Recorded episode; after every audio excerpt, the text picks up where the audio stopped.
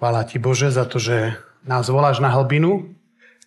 Chvála ti za to, že nás nechceš nechať rovnakých. Chvála ti za to, že nám dávaš život, dávaš nám hojnosť, dávaš nám všetko, čo potrebujeme k tomu, aby sme boli použiteľní v tvojich rukách pre tvoju slávu. Tak, pane, aj tento čas tak chceme, aby ty sám si to prevzal pod kontrolu všetko a aby to bolo tvoje aby si bol ty z toho vyvýšený a tvoje meno Ježiš, aby sa skvelo na slávu tvojho mena. To prosíme. Amen. Amen. Máme tu také dva oznamy, veľmi rýchle. Deti už vidím, že odchádzajú, tak áno, je besiedka, tak nech sa páči, môžete ísť. Ten druhý oznám, uh, uh, ďaká Bohu, máme tu brata, Viktora, myslím, sa volá, môže sa postaviť. Ďakujem, je tam vzadu. Brat Viktor prišiel, uh, mám pomôcť na výzvu nášho brata Peťa Malacha, uh, aby prekladal ľuďom, ktorí sú tu z Ukrajiny. Takže pokiaľ je tu niekto z Ukrajiny, Viktor je tu pre vás. Dobre? Choďte k nemu a buďte okolo neho a on vám rád bude prekladať, ak je tu niekto taký. Tak veľmi pekne ďakujeme, Viktor, ešte raz.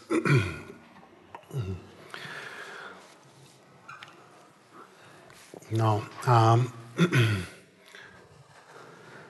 A ďakujeme Pánu Bohu, že aj v týchto časoch nám dáva počuť ešte Božie slovo. To je super. Ja som z toho nadšený. Neviem, či ste nadšení z Božieho slova, ktoré čítavate, alebo ste ním sítení, ale verím, že áno. A ja by som aj teraz... Neviem, som nejak zle? Počujem nejakú väzbu. Dobre, OK. Um, tak, tak by som sa rád zdieľal s tým, čo Pán Boh ma tak oslovil a je to veľmi vzácne, že Pán Boh oslovuje takou svojou vášňou ľudí aj rovnako. A ja som tak až bol uchvátený, keď som možno minulý týždeň nie z Ríša, ale z toho, čo hovoril, lebo presne tieto veci sa mi melú hlavou už dlhší čas, o ktorých aj on rozprával. A nie je to náhoda ani nehoda a ja sa budem k tomu teraz možno trošku zase vrácať, ale rád by som do toho vstúpil, pretože to cítim na svojom srdci.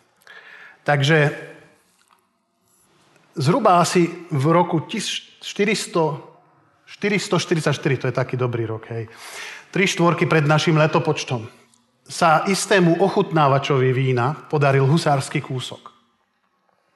Za 52 dní, to znamená necelé 3 mesiace, napriek odporu okolitých všetkých nepriateľov a za pomoci niekoľko stoviek pomocníkov sa mu podarilo obnoviť veľké zborené mestské múry.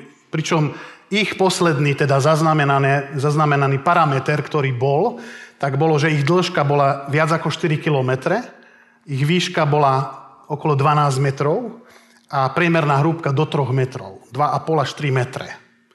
Tie steny dodnes e, niektoré obsahujú ešte strážne veže, bolo ich tam 34 a malo 7 hlavných brán. A vy viete už v tejto chvíli, že sa nachádzame v Jeruzaleme, v období návratu židovského národa zo zajatia, kde jedno z mien, ktoré tu dominuje v tej chvíli, je útecha Božia. Teda Nehemiáš. A nevieme presný rozsah škôd, ktorý tam bol vykonaný po babylonskom zajatí na tých múroch a koľko toho bolo treba opraviť presne ani nevieme, aká presne technológia sa tam ako keby na stavbe tých múrov použila. Vieme však, že táto e, rekonštrukcia sa udiala v rekordne krátkom čase. A že keď sa uzavrela posledná trhlina v tom múre, tak sa stali dve veci. Píše sa tam, že keď to počuli všetci naši nepriatelia, báli sa všetci pohania, ktorí žili okolo nás, veľmi upadli vo vlastných očiach a museli uznať, že to dielo sa uskutočnilo pomocou nášho Boha. Hej. Čiže okolité národy poprvé mali bázeň a rešpekt pred tými staviteľmi a všetkým bolo jasné, to je tá druhá vec, že za týmto dielom stojí Boh sám.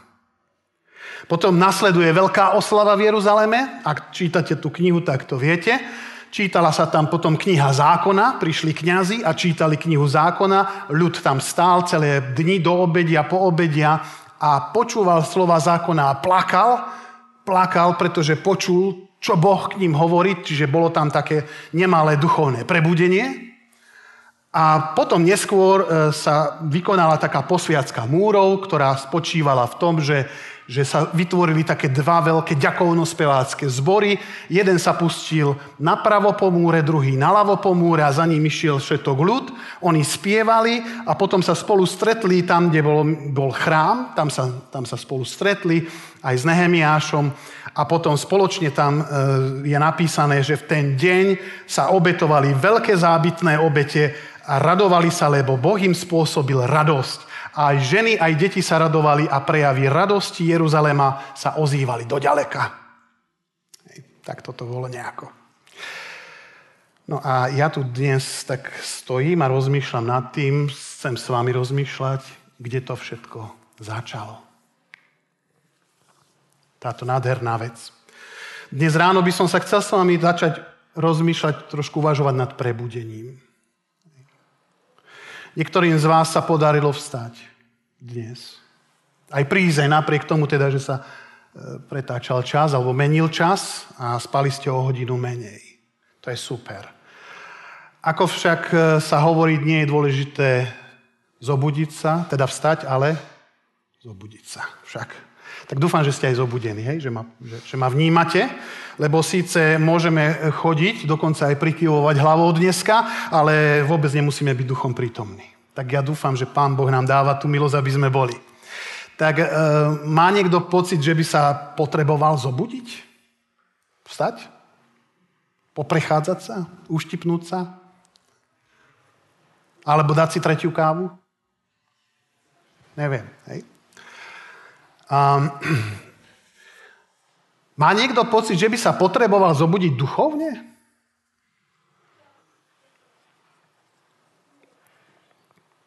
Obvykle túto potrebu človek nezažíva často. Väčšinou na otázku, ako sa máš, odpovedáme, mám sa dobre, som OK. Pokiaľ si v pohode, no tak väčšinou tu neznie nejaká žiadna potreba nejakej naliehavej zmeny, že? Keď sa mám dobre. A tak si ten človek, aj ja, si žijeme ten svoj zabehaný denný či týždenný rituál a, a je to fajn, nie? Tak ideme. A myslí si niekto, že by súčasná církev, konkrétne možno to poviem, zbor viera tu v Bratislave potreboval prebudenie?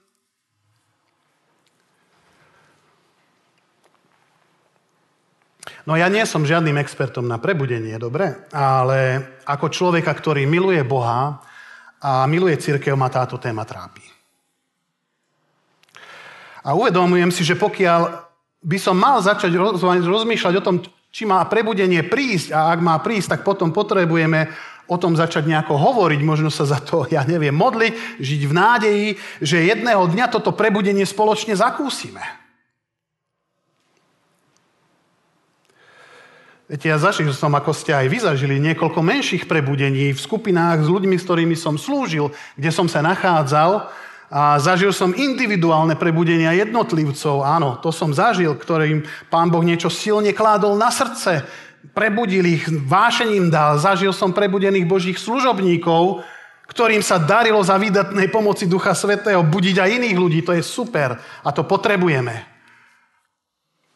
Ale predsa sa pýtam, Potrebujeme prebudenie? Potrebujem ja prebudenie dnes? Viete, o prebudení sa dá povedať mnoho. Môžeme ho popísať rôznymi výrazmi, ale asi ten, by som povedal, ten najlepší výraz na to, ktorý mám ja v tejto chvíli, čo som získal počas služby, ktorú už mi Pán Boh dal na srdce niekoľko desiatok rokov, čo som aj vyrozumel z písma, tak vidím, že všetko sa to začína neutíchajúcim pocitom nespokojnosti so sebou samým.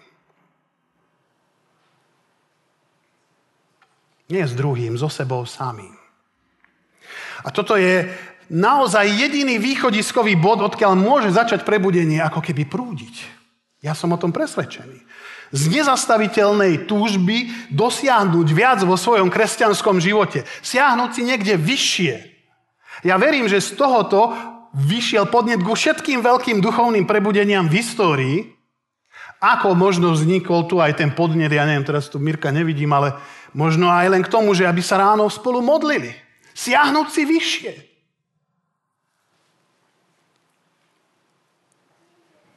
Čiže ak hovoríme o prebudení, my tu nehovoríme o nejakom misijnom úsilí, my tu nehovoríme o nejakej evangelizácii, hoci samozrejme tieto veci neraz bývajú súčasťou prebudení, ale v prvom rade, ak tu hovoríme o prebudení, no tak tu hovoríme o nesmiernej úcte voči Bohu,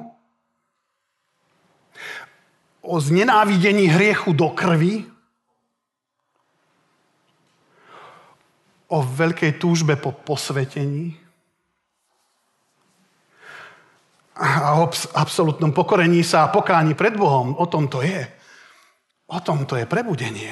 Viete, evangelista Charles Finney nás pozbudzuje si z času na čas sadnúť si a spísať si zoznam našich hriechov, ktoré máme a potom nad nimi plakať a znovu potom obnoviť sluby Bohu, ktoré sme mu dali Inak sa vraj s hriechom skamarátime.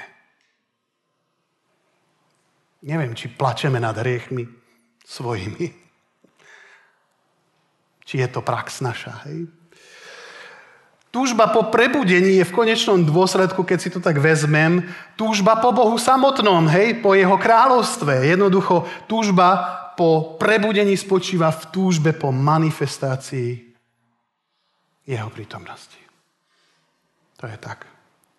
A ja neviem, ako sme spokojní so stavom v našich rodinách, so stavom cirkvy, či so stavom, ja neviem, akom sa nachádza Boží dom na Cablkovej 3, respektíve, čo sa deje v našom národe a tak ďalej.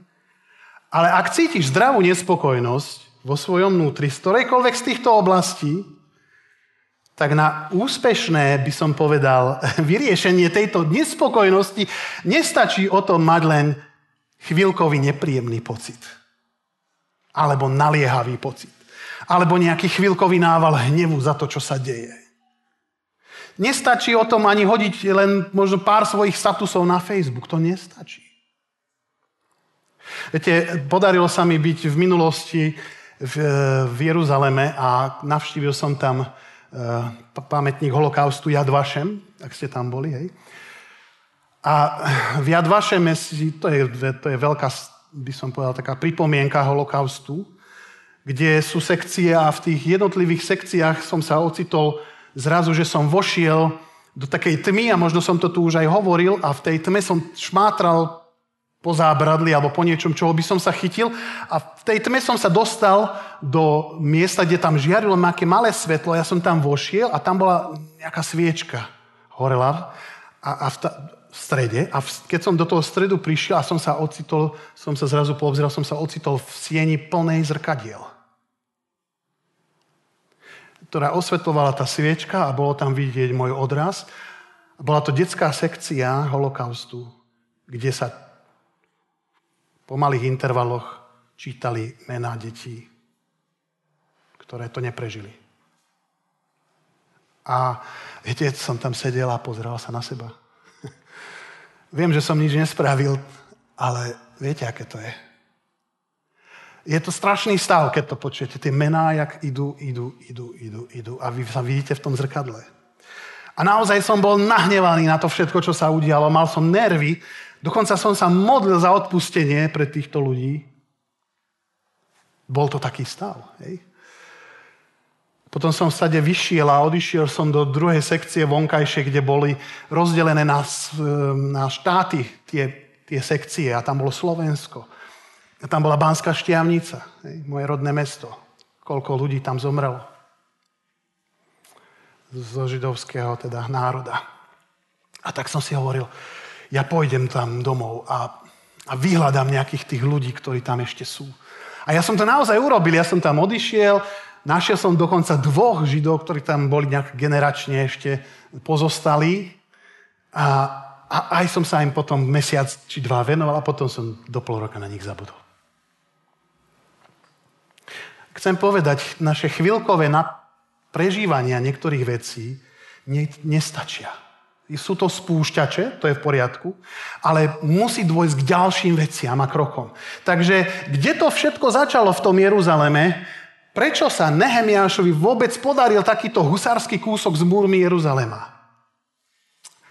Tak ten text poprosím, keby mohol tam.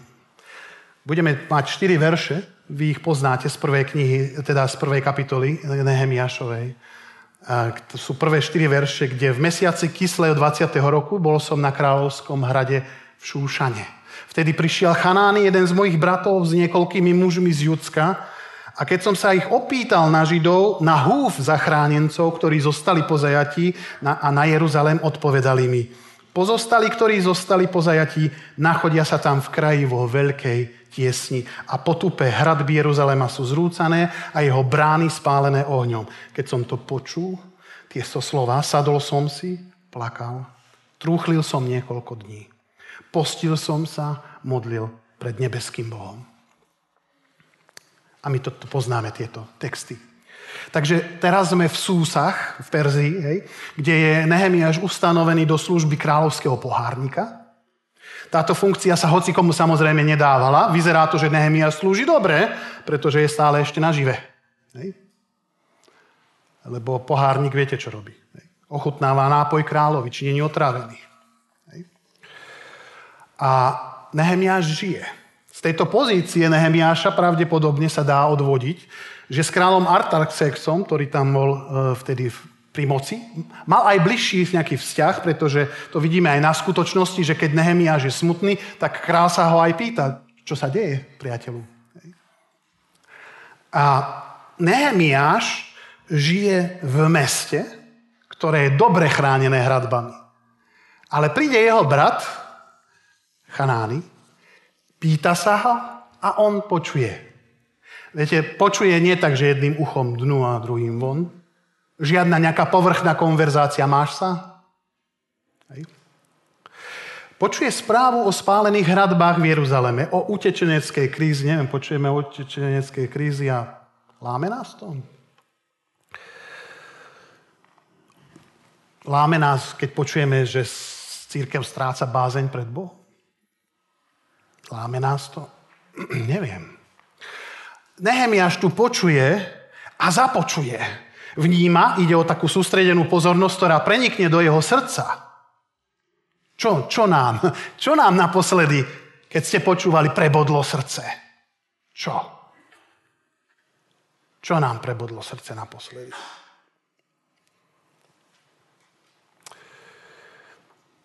Má to v srdci je písané, že si sadol, keď to počul. Už sa vám stalo niekedy, že vám niekto prišiel niečo povedať a povedal, vieš čo, prosím ťa, mohol by si si radšej sadnúť? to znamená, že ide niečo vážne. Hej? A plakal. Hej? Tiež môže byť otázka, aká informácia ťa naposledy rozplakala? Nie, nie od šťastia, dobre? Nie od šťastia. Nehemiáša to tu vyrušilo, plakal, postil sa, smútil, trúchlil za svoj národ. Keď človek smúti a trúchlí, tak to vtedy sa jeho srdce láme. Však. E, keď, keď človek sa modlí a pôsti, tak asi nie je mu jedno, čo sa deje okolo neho. Ak má človek otvorené oči, tak potom zvykne prevziať aj zodpovednosť za tie veci, ktoré sa tam dejú, ale toto zlomené srdce Nehemiáša a jedine zlomené srdce, môžem povedať, je schopné uvidieť veci z Božej perspektívy. Nehovorím, že sme slepí, ale to, čo chceme, aby nám Pán Boh ukázal, naozaj je vtedy, keď nás to trápi. Keď nám to nie je jedno. Vtedy človek sa modlí, aj hľadá Boha, aj túži po ňom. A my sme minulý týždeň počúvali, že, že práve Pán Boh používa to zlomené, Hej. Že pôda musí byť nejak rozdrvená, že e, aby sa mohlo siať, obloha sa musí pretrhnúť, aby dala dážď. Hej. Že zrno musí byť rozdrvené, aby sme získali múku na chlieb však. Hrdlo alabastrovej nádoby muselo byť zlomené, aby Mária ho mohla vyliať na Krista však. A Peter takisto sme počuli, že bol zlomený ako učeník predtým, než sa stal skalou, na ktorej má Kristus postaviť církev. Jakob sa kedy stal otcom národa. Až keď dostal dobrú šupu do svojho stehenného klbu. Však. Až vtedy. keď krýval. Môžete druhý. Zlomenosť je stav, ktorý je pre Boha atraktívny. Neviem, či ste to vedeli, ale už ste to možno počuli. Vraj je to stav, ktorý je pre Boha atraktívny, keď je človek zlomený.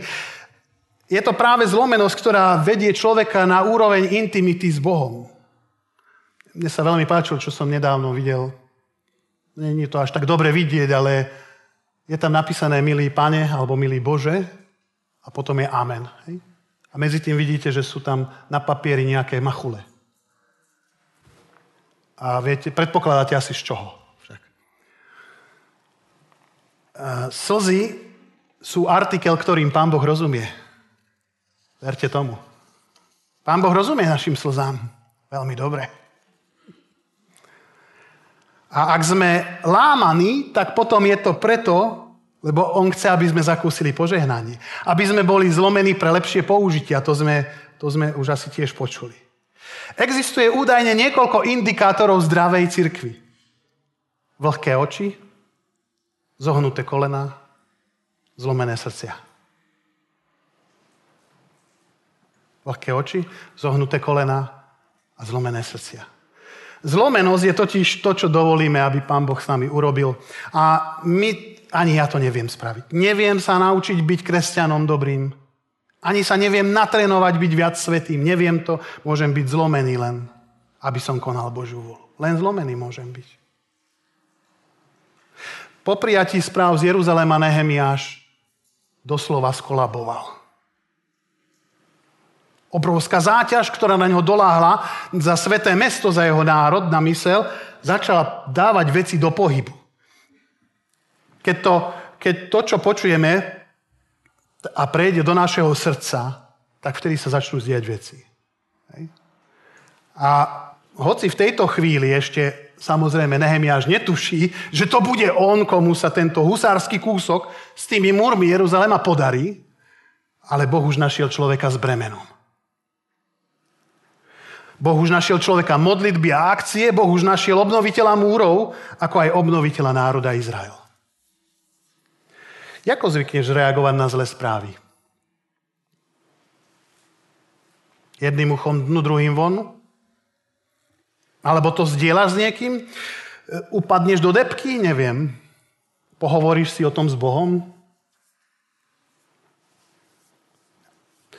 Ako je to, keď prídu zlé správy? Berieš to ako príležitosť možno uvidieť niečo iné? Ja som stále si lámal hlavu nad tým, čo vyrušilo tohto Nehemiaša v jeho skvelom živote, v komfortnom živote, ktorý si užíval v súsach, že sa toto udialo. Mal výborný job, mal život prominenta. E, pýtal som sa otázku, bolo to preto, že bol žid? No, spýtam sa vás rovno, koľko nám záleží na Slovákoch? Nakoľko sa zaujímame o bezdomovcov na ulici? Bolo to preto, že bol Žid? Alebo to boli nejaké príjemné spomienky na Jeruzalem? No určite nie. Pretože Nehemiáš sa narodil v zajatí, takže Jeruzalem nemal šancu navštíviť a aj tak cesta tam trvala 3 mesiace. či bolo zle tomu Nehemiášovi na kráľovskom hrade, že radšej vymenil svoje benefity za strastiplnú cestu, bývanie niekde v stáne, každodennú makačku na stavbe, naťahovanie sa s odbojníkmi a s tými, čo mu siahali na život? No, ja zamýšľal som sa nad tým. Vidím tu dve veci, možno mi pridáte ďalšie, keď sa budeme rozprávať. Videl poprvé zainteresovanosť svojho brata Chanányho. Jeho to trápilo. To druhé, čo tu videl, potreboval, videl potrebu obnovy v uctievaní Boha. Že chrám síce stojí, ale je nechránený. Hej? A je tu akýsi evidentný záujem o veci Boha, v ktorého verí. Máme záujem o Boha? Otázky. Nie. Máme záujem o Boha? Ja sa ne, nemyslím teraz tou otázkou, že či sa k nemu modlíme za naplnenie našich potrieb. Zaujíma nás, aký má Pán Boh so mnou plán, s našim spoločenstvom tu? Aký má plán? Trápi nás, že čo pán Boh chystá pre náš zbor alebo pre komunitu, cirkvi? Človeka veľakrát veľmi mrzí, veľmi mrzí, že ako má církev nešťastne pomílené priority. Ľudia, ktorí o sebe tvrdia, že sú znovu zrodení a prehlasujú svoju oddanú lásku ku Kristovi, neraz, keď príde na lámanie chleba, všetko je prednejšie ako on a jeho ľud. A môžeš tretí. A niekedy máme veľmi rýchle odpovede na otázky, ktoré dostaneme. Ale ja som si tak uvedomil v tejto prvej časti tej cesty prebudenia, ktorú rozmýšľam spolu s Nehemiášom, že my nutne potrebujeme vo svojej všetkej čestnosti, vo svojej všetkej čestnosti preveriť naše nastavenia. Lebo nesmieme zabúdať na to, že skutky hovoria viac ako naše slova. Vždycky viac.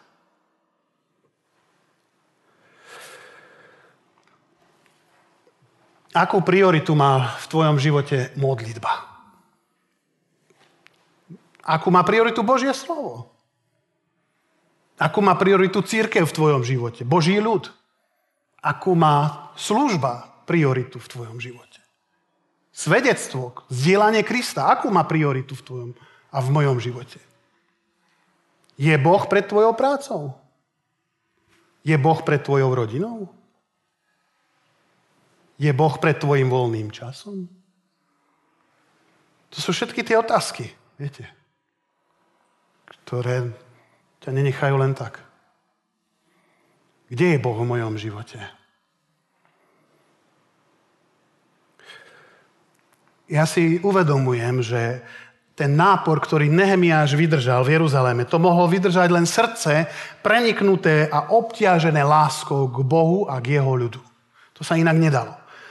Jeden z mojich učiteľov, a ja tiež sa priznám, že bol, som ho miloval v dobrom zmysle, bol to brat Fazekaš, tak on mal veľa dobrých tiež takých myšlienok, aj veci, ktoré prežil.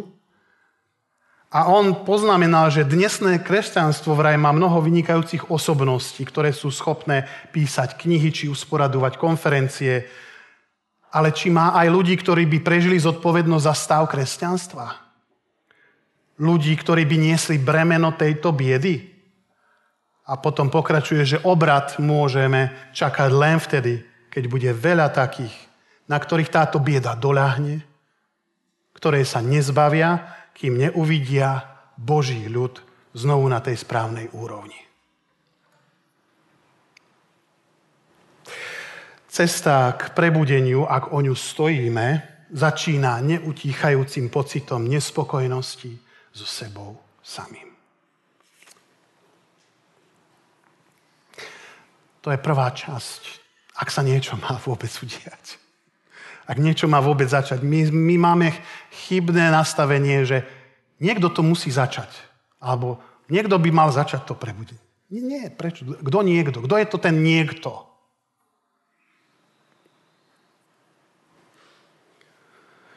Takže dnes tu znie taká výzva, potrebujeme zlomených kresťanov. Nie zlomených psychicky, pozor. To by bolo odpísanie. Hej. S tým už sa nič nedá veľmi robiť veľakrát.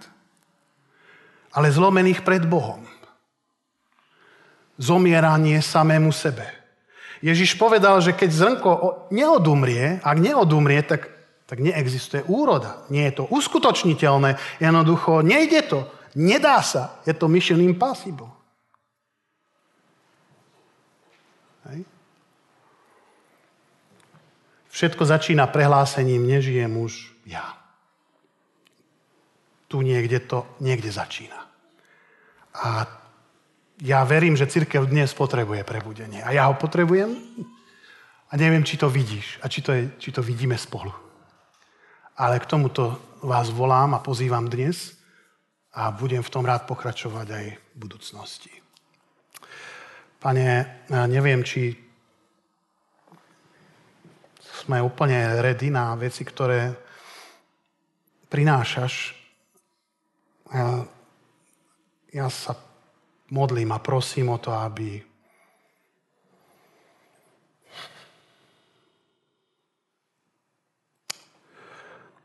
aby som to mohol byť aj ja, koho vieš použiť. A preto, aby si zviditeľnil svoje meno. Aby si zviditeľnil svoju slávu. Aby si zviditeľnil seba. A sa modlím, aby to bol čas, ktorom aj teraz, keď budeme vchádzať možno do pripomienok toho, čo si urobil na kríži, kedy budeme čestní sami k sebe. Kedy budeme pravdiví. Pomôž nám vojsť do pravdy so samým sebou. V, tvoje, v Tvojom zmocnení, Pane. A modlím sa, aby církev mohla jasať, tešiť sa, oslavovať, tak ako to bolo začiat z Nehemiáša, aby sme zažili Tvoje prebudenie aj tu na Cablkovej 3. Amen.